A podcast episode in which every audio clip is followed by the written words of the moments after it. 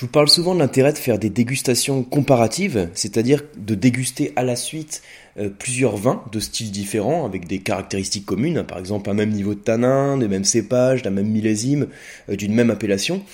Et pas seulement d'ailleurs de déguster à la suite, ça peut être aussi de déguster en même temps, dans le sens où vous avez par exemple deux verres de vin devant vous, et vous allez les comparer deux à deux. Hein, c'est le principe de dégustation comparative. C'est beaucoup plus facile de comparer les, nuances de couleurs sur la robe, euh, même de comparer les arômes hein, quand on va sentir les vins l'un après l'autre, puis de comparer la structure en bouche.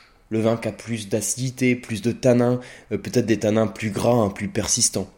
Donc voilà, ça c'est tout l'intérêt de la dégustation comparative et il y a un excellent moyen donc de faire euh, beaucoup de dégustations comparatives, c'est de vous rendre sur les salons des vins parce que là, non seulement vous allez comparer des vins donc euh, de styles différents et euh, mais relativement proches hein, en fonction de la thématique, en fonction du type de salon. Donc vous allez non seulement pouvoir comparer les vins, mais aussi et surtout vous allez rencontrer le vigneron et vous allez échanger avec les vignerons. Donc c'est vraiment le top. Hein. Alors si vous êtes dans des grandes villes ou si vous êtes dans des petites villes, rassurez-vous, il y a des salons des vins qui sont programmés toute l'année et je vous mettrai sous le podcast un lien vers un site où vous avez quelques salons des vins qui sont listés. Alors là, c'est pour la, France. Hein. Je ne sais pas si vous êtes en France ou en, dehors de la France. Euh, de toute façon, hein, vous avez ces informations que vous pouvez retrouver sur Internet, sur les dates des salons des vins. Alors, mon but hein, dans ce podcast, ça va être de vous donner quelques trucs, quelques clés, peut-être quelques petites astuces pour une visite efficace d'un salon des vins. Hein, parce que le salon des vins, comme tout salon, il faut éviter d'y aller euh, les mains dans les poches, euh, sans avoir rien préparé, sans savoir quel vigneron on va rencontrer, euh, sans savoir quelle découverte on veut faire, hein, sans savoir un peu quel cépage on va déguster. Il y a toujours un travail de préparation et c'est comme ça qu'on profite au mieux du salon, c'est comme ça qu'on rencontre aussi un maximum de vignerons parce que le fait de préparer un salon, c'est pas pour ça que vous aurez pas de place à l'improvisation. Quand on prépare, on peut élaborer une, thématique, hein, je disais tout à l'heure, je sais pas, les vins blancs secs, ou quelque chose de beaucoup plus ciblé, par exemple les chablis, si vous êtes sur un grand salon hein, euh, où il y a plusieurs appellations qui sont représentées. Et l'idée, c'est peut-être d'avoir quelques domaines que vous souhaitez voir, mais ensuite que ces domaines vous recommandent à, leur tour d'autres vignerons à rencontrer. Voilà, donc avant de vous donner toutes ces astuces, euh, je vous parle hein, de ce podcast, hein, je vous parle des salons des vins aussi, c'est à l'occasion du salon des vignerons indépendants qui va avoir lieu dans pas longtemps. Alors je sais pas à quel moment vous écoutez ce podcast, hein, peut-être qu'au moment où vous l'écoutez il est déjà passé depuis longtemps, mais même s'il est passé depuis longtemps, je vous rassure, le salon des vignerons indépendants dont je vous parle, c'est celui euh, de Paris, donc il y en a plusieurs qui sont programmés à Paris, il y en a deux en fait, il y en a un au mois de mars et un au mois de novembre. Celui du mois de novembre, c'est le plus grand salon de vin au monde, en termes de nombre d'exposants, en termes donc de, vignerons que vous pouvez rencontrer. Il y a plus d'un millier de, vignerons, donc hein, c'est pour ça qu'il faudra préparer et puis faire une sélection. Euh, le salon des vignerons indépendants de Paris, donc j'ai le plaisir à moi d'animer les initiations à la dégustation sur le salon depuis bah, presque presque dix ans. Euh, c'est des petites initiations qu'on propose à titre complètement gratuit. Hein. C'est voilà sur une demi-heure, trois quarts d'heure, une petite heure pour présenter les bases du vin.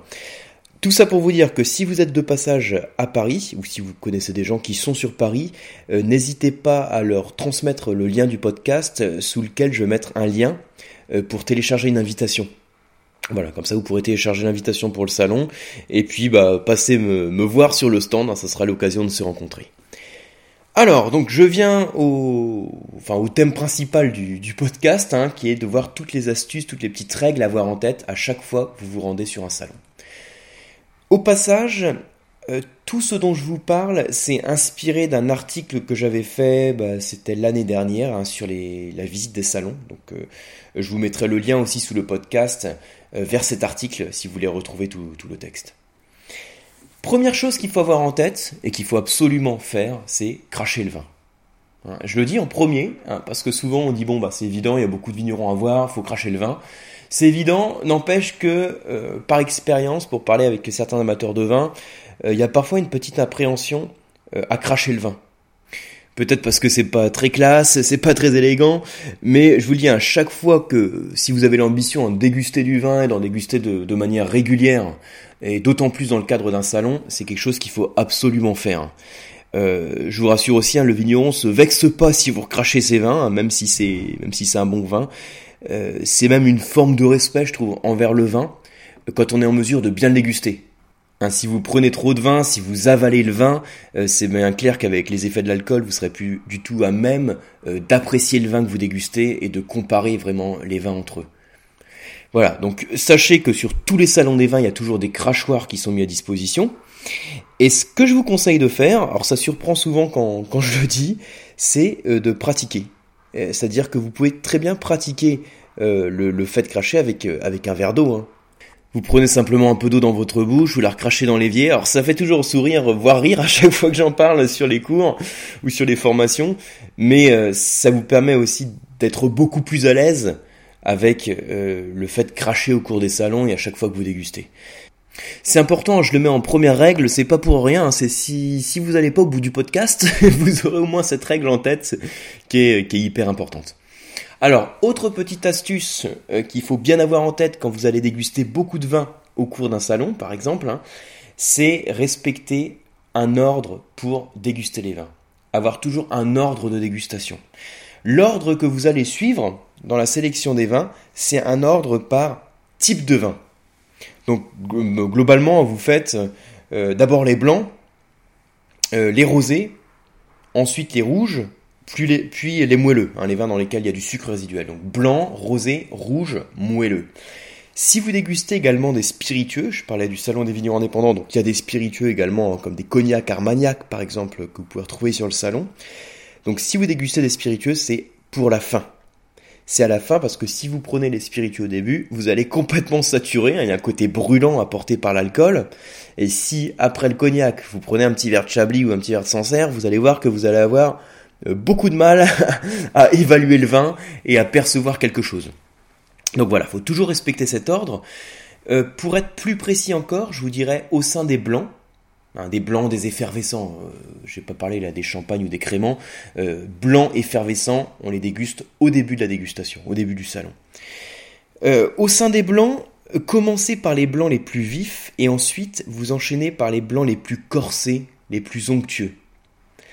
Au sein des rouges, vous commencez par les rouges les plus légers et vous enchaînez ensuite sur les rouges les plus puissants, donc les plus riches en alcool ou les plus riches en tanins, ou les vins rouges qui ont le plus de corps, hein, qui ont le plus de volume en bouche. Vous voyez que l'idée c'est toujours d'aller crescendo dans la dégustation. Les blancs qui sont sur l'acidité, les blancs un peu moins acides avec un peu plus de gras, les rosés, en général beaucoup de fraîcheur, hein, euh, ensuite les rouges, mais en commençant par les rouges les plus légers, hein, type les, euh, les gamets, hein, cépages gamets, donc Beaujolais, euh, les pinots noirs de Bourgogne ou d'Alsace par exemple, ou pinot noirs de, de Sancerre, hein, puisque je parlais des Sancerres tout à l'heure. Ensuite les rouges les plus puissants, les rouges méditerranéens ou les rouges tanniques de la zone Bordeaux-Sud-Ouest par exemple, hein, sur les cépages Cabernet Sauvignon, Malbec, où on a des trucs bien, bien structurés avec des tanins bien marqués.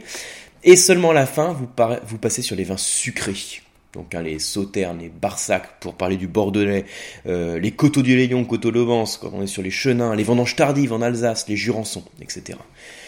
Alors, pourquoi il vous faut absolument respecter ces, ces règles?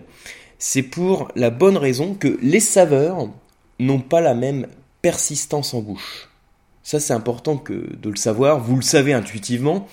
Euh, les saveurs n'ont pas la même persistance en bouche, c'est-à-dire que les vins qui sont acides, hein, donc l'acidité de manière générale, c'est une saveur qui disparaît rapidement de votre bouche. Vous allez la percevoir tout de suite, comme du jus de citron, ça pique la bouche, mais comme elle crée une salivation fluide, elle va être très vite rincée de la bouche. Si vous prenez, donc pour parler d'une autre saveur, le sucre, qu'on va retrouver dans les vins moelleux, là pour le coup c'est une saveur qui est beaucoup plus persistante, beaucoup plus lourde. Elle va vous faire saliver, comme du jus de citron, ça va vous faire saliver, mais la salivation va être beaucoup plus grasse, donc moins fluide et plus difficile à rincer. Elle va être beaucoup plus persistante en bouche. Voilà ce que je peux vous dire hein, pour avoir vraiment euh, ces notions en bouche. Si je compare les trois saveurs basiques que l'on a dans le vin, donc le, sucré pour les vins moelleux, l'acidité qu'on va retrouver dans tous les vins et particulièrement dans les blancs secs, hein, les vins blancs secs et vifs, et l'amertume qu'on va retrouver dans tous les vins, mais encore plus dans les rouges, parce qu'elle va être renforcée euh, par les tanins. Bon, donc ces trois saveurs dont je vous parle, sucre, amertume, acidité, ont des temps de persistance qui vont être différents en bouche. Ce qui disparaît le plus vite, c'est l'acidité. Ensuite, beaucoup plus difficile à rincer, c'est l'amertume. Et seulement à la fin, c'est le sucre. Donc vous voyez, je vous dis acidité, amertume, sucre. C'est exactement le même enchaînement qu'on a quand on choisit l'ordre de dégustation des vins. Hein, acidité, c'est les vins blancs, donc euh, euh, très vifs. Amertume, les vins rouges. Et le sucre, les vins moelleux. Donc voilà l'idée à avoir en tête, c'est important de le faire. Si vous le faites dans un ordre contraire, par exemple, vous, commencez par un coteau du Layon, euh, bah pareil, hein, le coteau du Layon et vous enchaînez sur un muscadet. Donc muscadet, petite précision, hein, parenthèse muscadet à ne pas confondre avec le muscat. là j'ai eu la, la question hier sur une, sur une formation. Un muscadet muscat, c'est pas du tout la même chose. Un muscadet, euh, c'est le nom d'une appellation donc de la Loire. Euh, donc c'est un vin blanc euh, sec, hein, très vif, avec beaucoup, beaucoup de fraîcheur. Hein. très bel accord avec les huîtres d'ailleurs au passage. Donc le cépage du muscadet, c'est un cépage, un raisin qu'on appelle le melon de Bourgogne. On peut aussi l'appeler muscadet, comme le nom du vin. Alors que le muscat, c'est le nom d'un raisin, d'un cépage, hein, que vous allez retrouver dans plusieurs zones viticoles, donc en particulier par exemple dans le Languedoc-Roussillon, dans, lequel vous allez le retrouver vinifié dans des vins doux naturels. Vous savez, les vins, les vins sucrés, les muscats de, de Rivesaltes par exemple. Mais vous allez également retrouver le muscat euh, en Alsace. Donc pour le coup, ce sera plus des vins doux naturels, ce sera pas des vins riches en alcool, ce sera simplement des vins très frais et très riches en arômes. Donc voilà pour cette petite parenthèse hein, sur Muscadet Muscat qui avait rien à voir avec le, thème du podcast. Alors, euh, autre petite chose qu'il faut avoir en tête, hein, euh, qui est important, c'est quand vous dégustez beaucoup de vin, euh, vous savez, on commence à voir au bout d'un moment les, on dit la langue qui sature. Qu'est-ce que ça veut dire la langue qui sature? Ça veut dire qu'au bout d'un moment, on a du mal à percevoir les différences entre les vins les, muqueuses saturent d'autant plus, hein, le palais sature d'autant plus quand vous prenez des vins qui sont euh, très puissants. Par exemple, hein, je parlais des Malbec ou des Cabernet Sauvignon. Les Malbec, Cabernet Sauvignon, ce sont le nom des raisins, des cépages hein, vous avez. Donc Malbec, c'est typiquement dans, euh, à Cahors, pour l'appellation Cahors dans le sud-ouest. Cabernet Sauvignon, euh, Bordeaux sud-ouest, notamment sur la rive gauche, dans le Haut-Médoc par exemple, Pauillac, Saint-Estèphe, etc. Donc les tanins assèchent la bouche. Et quand vous prenez beaucoup de vin tannique à la suite, euh, au bout d'un moment, vous manquez de salive. et donc, si vous manquez de salive, eh ben, c'est beaucoup plus difficile de déguster le vin, euh, de percevoir les arômes, de percevoir les caractéristiques des vins. Donc, qu'est-ce qu'il y a de plus simple à faire quand on manque de salive? C'est de prendre un verre d'eau. Donc, n'hésitez pas à boire de l'eau hein, pendant vos dégustations. Même quand vous recrachez, hein, quand vous recrachez, là c'est pas du tout en termes d'assimilation d'alcool, hein. c'est simplement quand vous recrachez, euh, vous avez quand même la langue qui sature. Donc vous prenez un verre d'eau, euh, vous, prenez, vous pouvez aussi mâcher un bout de, pain, prendre un petit peu de pain blanc, manger quelque chose. Le pain blanc c'est bien parce que c'est un aliment neutre, c'est-à-dire que euh, ça n'a pas de goût. Bon, pas de goût peut-être pas, hein, mais en tout cas peu de goût, et ça a la propriété de vous faire saliver, et donc de, mieux réinitialiser votre palais. Autre chose, alors là c'était des, petites astuces hein, pratiques avant de vous rendre sur le salon maintenant. Là, les astuces dont je vous parlais, c'était plutôt au cours du salon. Avant de vous rendre sur le salon, je vous le disais en introduction du podcast, c'est important de définir un thème. C'est d'autant plus important quand vous êtes sur un grand salon. Donc je prenais comme exemple le salon des vignerons indépendants où vous avez un millier d'exposants. Euh, si vous êtes sur un petit salon, une petite ville où vous avez une quinzaine d'exposants, ça va être moins nécessaire, mais de toute façon c'est important de savoir qui est présent. Alors, quand il faut choisir un thème, c'est parce qu'il va, vous, falloir comparer des vins qui sont comparables. Vous avez plusieurs choix pour le thème. Vous pouvez choisir un thème qui est très générique comme le style de vin. Par exemple les vins blancs secs. Ou bien euh, les rouges légers. Hein, ça, peut être pas mal hein, de partir simplement sur un terme aussi, aussi générique, comme ça ça laisse la place à la découverte. Les vins rouges légers, donc je vous avais donné quelques exemples tout à l'heure en vous parlant euh, du Beaujolais, de la Bourgogne, de l'Alsace, hein, du centre-Loire, toute cette zone où on a des, rouges qui sont plutôt souples. Vous pouvez prendre aussi euh, les rouges tanniques. Euh, les moelleux par exemple. Vous pouvez aussi prendre ces styles justement de vin, par exemple les blancs, puis déguster euh, les rouges légers, puis passer au moelleux, donc le, faire dans l'ordre de la dégustation en fait. Ça, ça, peut être un thème. Un autre thème que vous pouvez prendre, c'est le thème d'une appellation. Par exemple, vous allez prendre l'appellation euh, Mont-Louis ou Vouvray, ou prendre plusieurs appellations voisines, mais sur une même zone géographique. Vous pouvez prendre de manière plus générale, hein, pour euh, un exemple dans, le même esprit de l'appellation, par exemple, la vallée du Rhône méridionale. Donc ça va vous amener à déguster des côtes du Rhône des Côtes-du-Rhône Village, voire après des Gigondas, Vaqueras, Châteauneuf-du-Pape. Donc vous voyez que ça reste très large, hein, mais ça permet de vous centrer un minimum sur une thématique et sur un style de vin. Euh, il y a autre chose qui peut être sympa, qu'on a déjà fait aussi sur des salons, c'est de prendre un cépage. Alors ça c'est pas mal aussi quand vous êtes sur un, salon international où vous avez des vignerons qui ne sont pas seulement donc euh, j'allais dire français donc ça dépend où vous vous trouvez hein, euh, vous qui écoutez ce, podcast mais si vous êtes en France donc voilà si vous dégustez la thématique vous prenez comme thème le Riesling par exemple au-delà des Riesling d'Alsace vous avez d'excellents Riesling en Allemagne. Hein, c'est vraiment, voilà, c'est un peu quand même le cépage de référence en Allemagne. Et c'est très intéressant au cours d'un salon d'avoir cette occasion de comparer le cépage sur des pays viticoles différents. Si vous êtes sur un salon qui n'est pas un salon international, c'est pas grave, c'est une thématique qui est sympa quand même, hein, prendre un cépage. Autre chose, vous pouvez prendre comme thématique le millésime, hein, donc l'année de vendange. Euh, c'est parfois plus compliqué parce qu'il faut reconnaître qu'au cours d'un salon, en général, vous avez des millésimes récents qui sont présents sur le salon parce que le vigneron faut qu'il soit en mesure de vendre plusieurs de ses bouteilles qu'il propose à dégustation et le vin qu'il a le plus en stock, c'est le vin du millésime en cours, enfin en tout cas le vin qui a été euh, mis en bouteille récemment. Voilà, alors peut-être une, une autre recommandation qui est importante et qui est dans le même esprit en fait, c'est qui est dans la continuité du thème à choisir, c'est de préparer une feuille de route.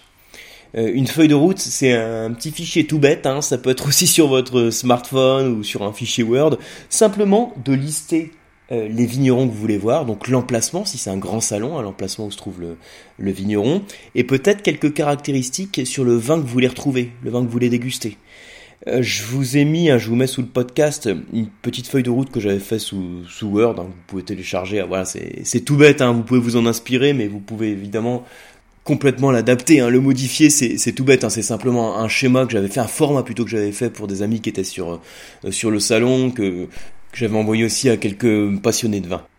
Après, il y a moyen aussi de générer sa feuille de route sur certains salons. Hein, vous savez, euh, vous mettez la liste des vignerons que vous voulez euh, visiter, voire vous les cliquez sur le site et vous génère votre feuille de route en vous indiquant où se trouve euh, tel emplacement, où se trouve tel vigneron. Alors ça, évidemment, c'est pour les grands salons. Hein. Le salon des vignerons indépendants, c'est le cas. C'est le cas aussi d'autres salons. Donc voilà, ça vous fait votre feuille de route. Donc voilà pour toutes ces astuces. Et après, hein, l'outil de travail que vous devez avoir, évidemment, c'est votre verre de dégustation. Euh, dans certains cas, vous avez des verres qui sont remis à l'entrée du salon, qui sont en général les verres Inao, hein, les verres euh, normalisés pour la dégustation et qui sont parfaitement adaptés.